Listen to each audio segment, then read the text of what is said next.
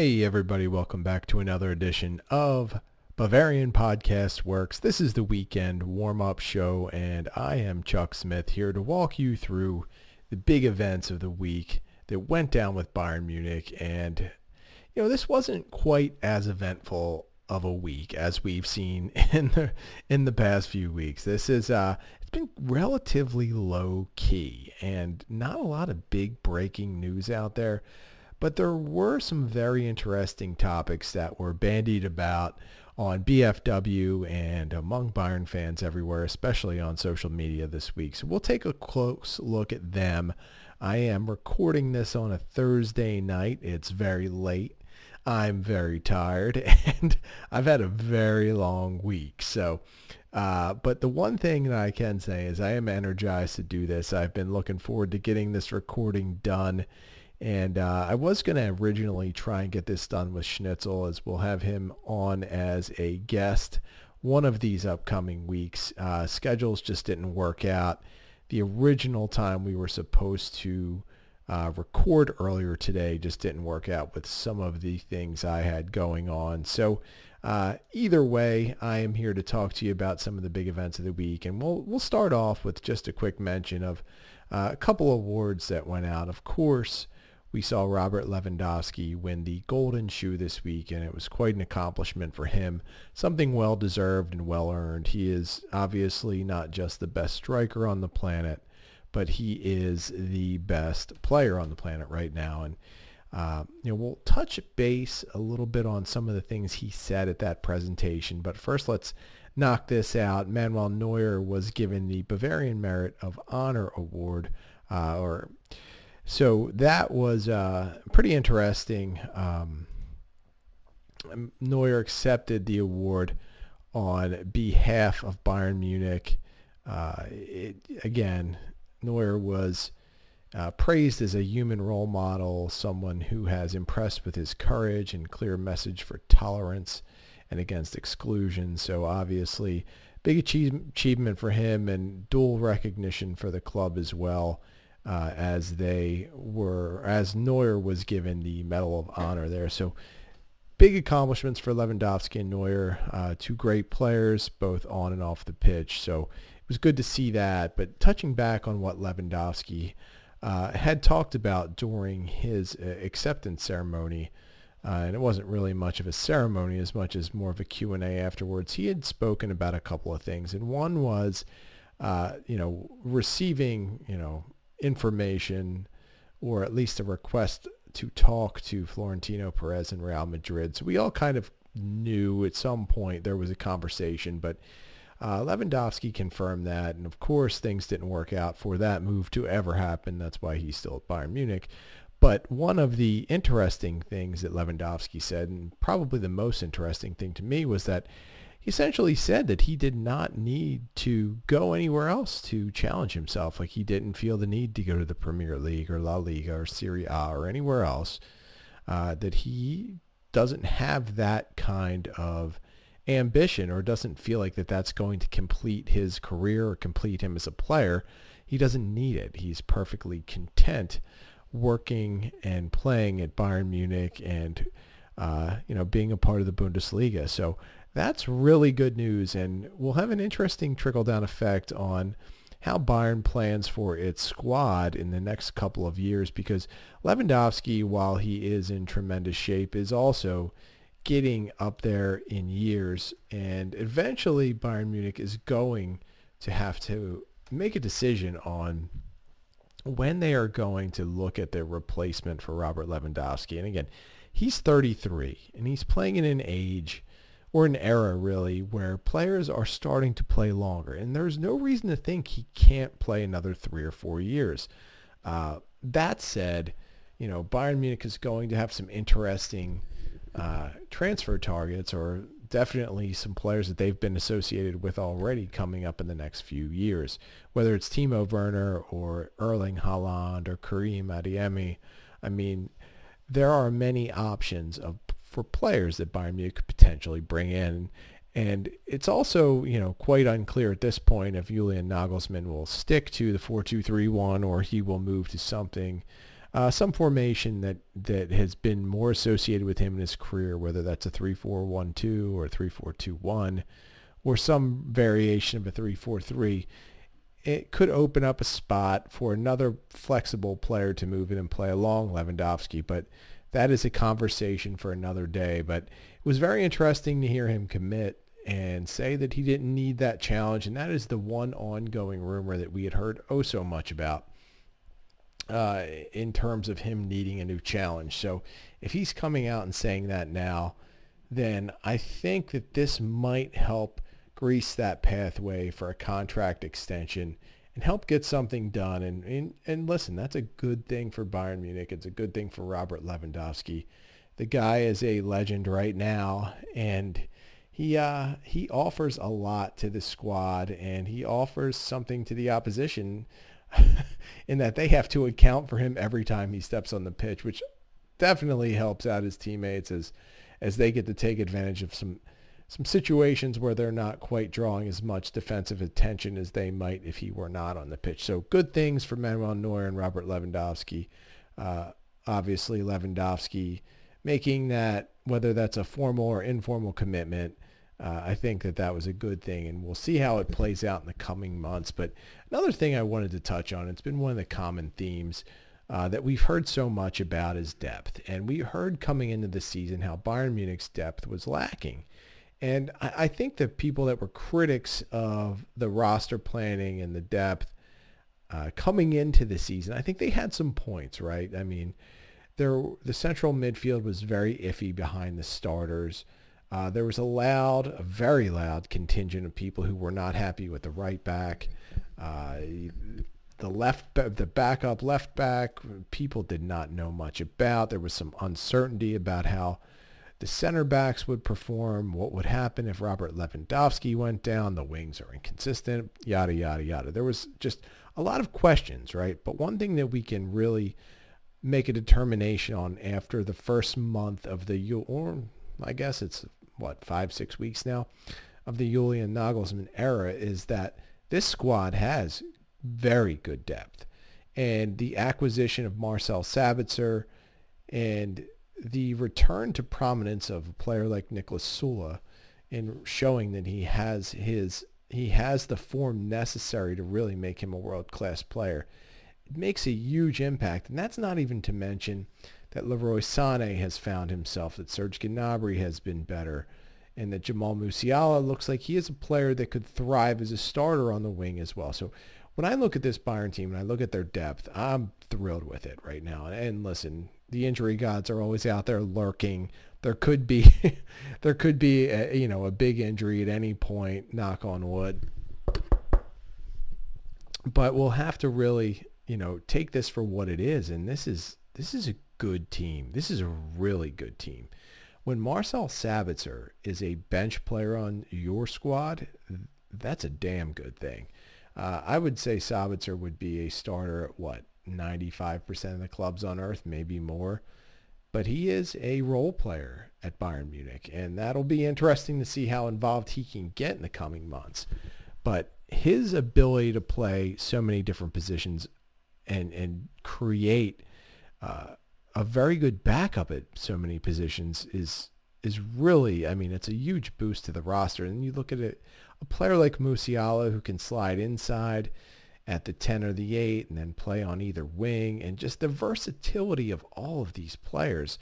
Uh, it's really amazing. And it's, you know, you get the emergence of Josip Stanisic, a player like that who, I mean, really came out of nowhere. nowhere. We saw him last year uh, get an opportunity under Hansi Flick, but he's really stepped up and he sees the opportunity and he has really made the most of it to the point where I think some people are are thinking he should be starting over Benjamin Pavard, something we will talk about in a few minutes. But um, it's again, it's it's a big tribute to the squad planning and the depth. And I haven't always been a big fan of Brazzo's moves. I mean, he still has a couple right now on the roster that are very questionable. Bouna Sarr obviously has not been good overall since since he came, and we've we've heard some things about Omar Richards in terms of his decision making, uh, potentially being a liability that Julian Nagelsmann is not really keen on having in the lineup.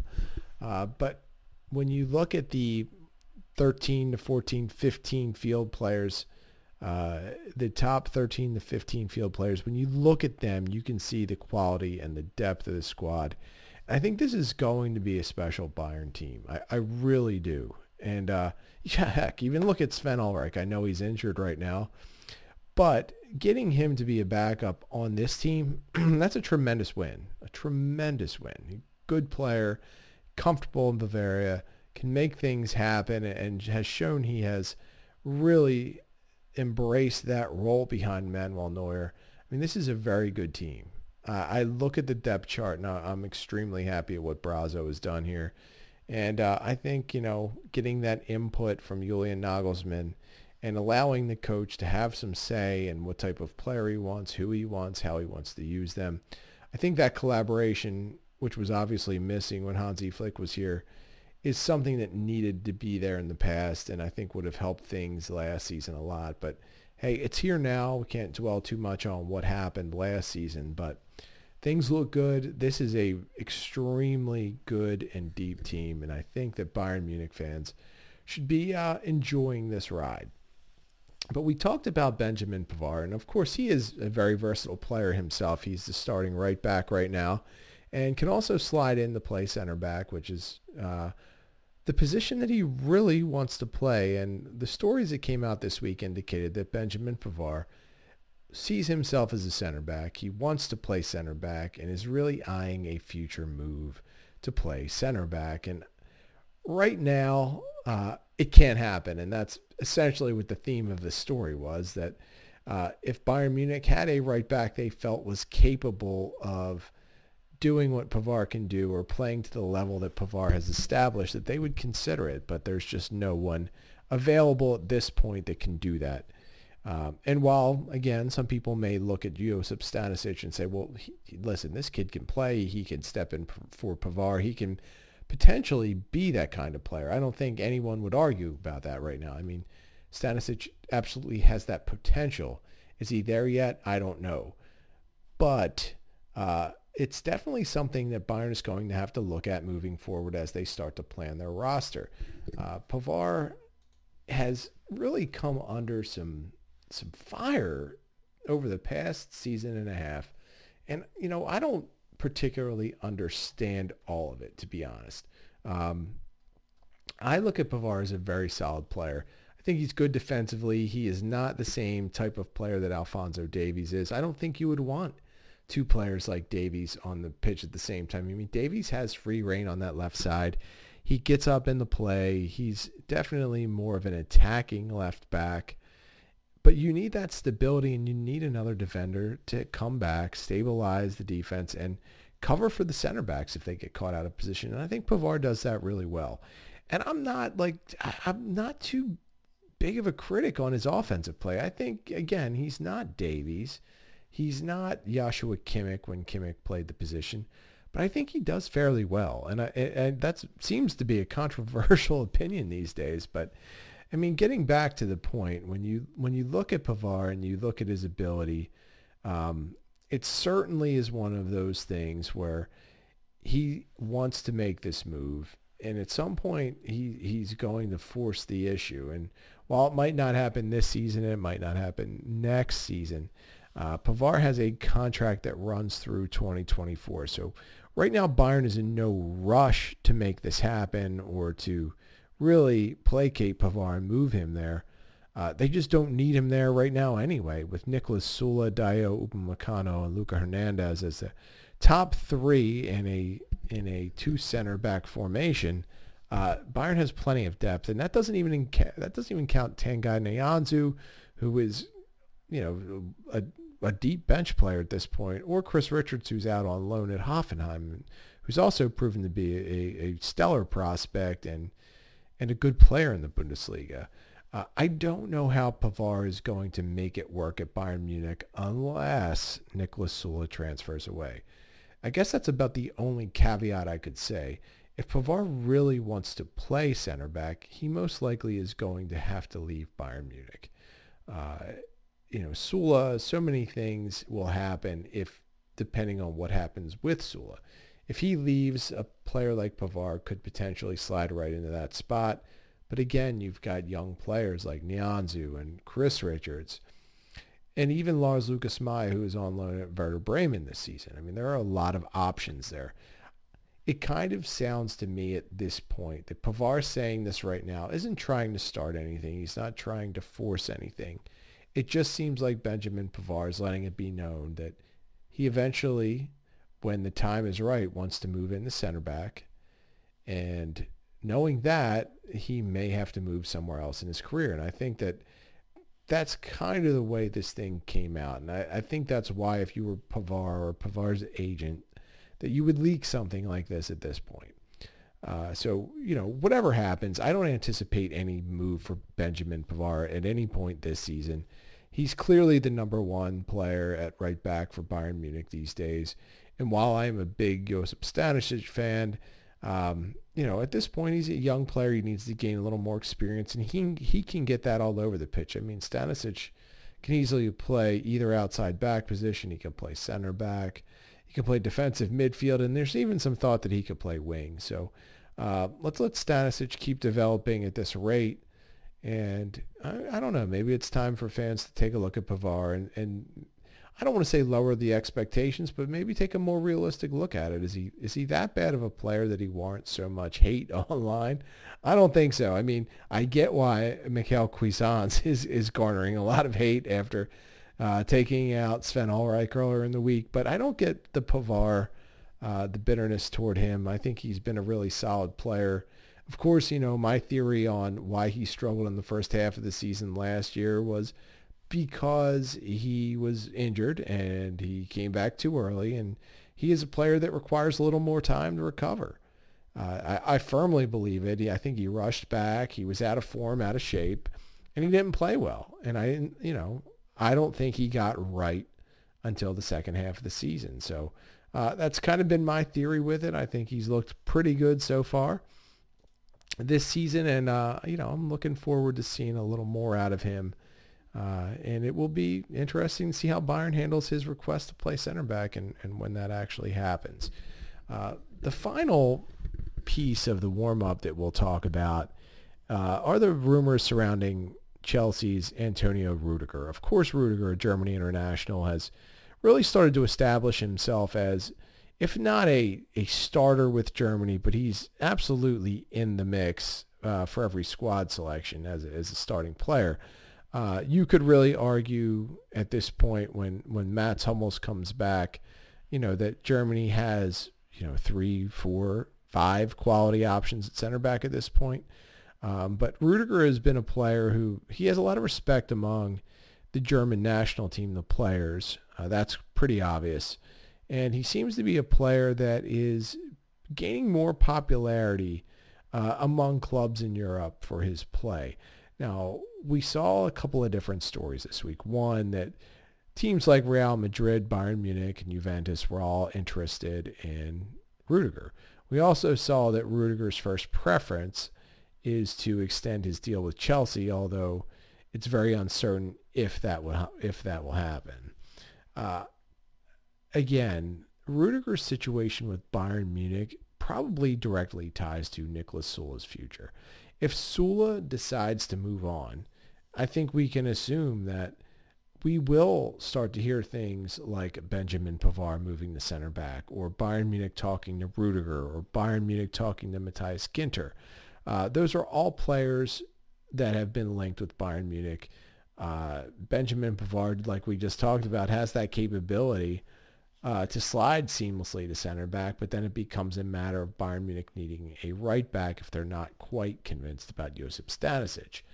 Um, I just can't see this Rudiger rumor happening.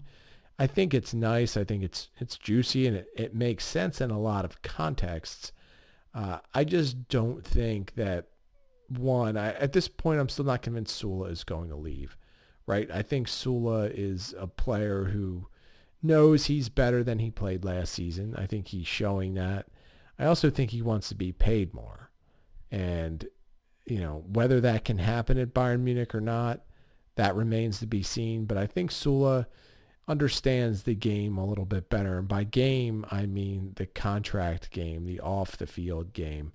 Uh, you know, at this point, Süle's entering the prime years of his prime, I guess you would call them. And, you know, he's a player that because he's so physically gifted, he's so fast, he's so big, he's so strong, uh, it almost works against him at this point as he gets older because he's also a little more susceptible to injury, I think, at this stage. But uh, Bayern Munich's going to have to figure out what they do with Süle, and whatever happens with that will directly tie back to Antonio Rudiger, I think. But, you know, the interesting part of this is just the time frame that both Süle and Rudiger are working in. And the fact is that, you know, Chelsea's been interested in Süle. So this could be actually be a swap type deal without it being an official swap type deal. And I, I hope it doesn't happen. Um, not because I don't like Rudiger, although I'm not the hugest fan of Rudiger. I think he's a, a good player. I just don't know that I would uh, go out of my way to bring him in at this point. I would focus more on just retaining Süle and not having to worry about it. So, um, you know, those were the big, big things that we saw this week. Um, the big stories, of course. I mean, we also had some fun ones where Bild released the the salary tiers for Bayern Munich and you know who was in what tier, and that was kind of interesting. And of course, we saw the Michael Cuisance uh, uh, injuring another player earlier. I mean, that kid, he he's got to be driving Bayern Munich nuts. He drives me nuts, right? Because I, I, you know, Tom Adams and I kind of had some fun with this uh, over the course of Cuisance's career with Bayern Munich, right? Like he comes in, he, he's actually got some good skill and he's a flashy player. And the first game, one of the first games he was in for Bayern, he was doing step overs and all kinds of footwork. And we had a blast with kind of just like making fun, not making fun of it, but just having fun with what he was doing. And, uh, you know, it just seems like the kid's wired a little differently. He's he's not mature, and I think that that's really shining through. And I'm not saying his maturity has anything to do with injuring two teammates in two weeks, but it certainly doesn't help when you're involved in those kind of altercations at practice. And of course, one was with uh, injuring Marcel Sabitzer's hand slash arm area. And Sven Ulreich this week, of course, uh, with what looked like an MCL tear after a collision with Cuisance. Um, it just doesn't look good. And I don't know how endearing it is to teammates if, if, you know, you're kind of not known for your work ethic. You're kind of not known for being a super nice person. and then you go out and you injure a couple of people. I, I can imagine it probably doesn't make you very popular in the locker room. Uh, so hopefully Cuisance gets his head on straight, although at this point it just looks like if Bayern had a way to move on from him, um, they probably would do it. So I think that'll wrap us up here. Uh, you know, again, thank you guys for listening. Uh, I hope that you're able to listen to this before the game, but if not, not a big deal. I kind of strayed away from the game type content mostly because – uh, you know, it's a Friday afternoon game, and I realize some people aren't going to be able to uh, to get the podcast before that. But anyway, uh, as always, thanks for the support, and uh, let us know what you think in the comments or on social media. And be sure to stay tuned for more Bavarian podcast works and all of the up-to-date coverage, news, and transfer rumors on Bayern Munich and Germany at BavarianFootballWorks.com. You can always catch me on Twitter at the Barrel Blog. You can get the site account, which is run by Tommy Adams at Bavarian FB Works. You can get Jake at, at Jefferson Fenner. You can get Tom at his personal account, ladies, at Tommy Adams 71. And you can get I Need No Name at BFWINNN. Schnitzel and Samarin are not on Twitter, or at least they won't tell me what they're Twitter handles are. So until then, they will not be listed on this. But thanks again for listening. Uh, have a great weekend. Drink a couple of beers on me. Enjoy the games coming up, uh, not just this weekend, but the Champions League next week. And we will have plenty of great coverage for you guys to read about and listen to. Have a good weekend, everybody.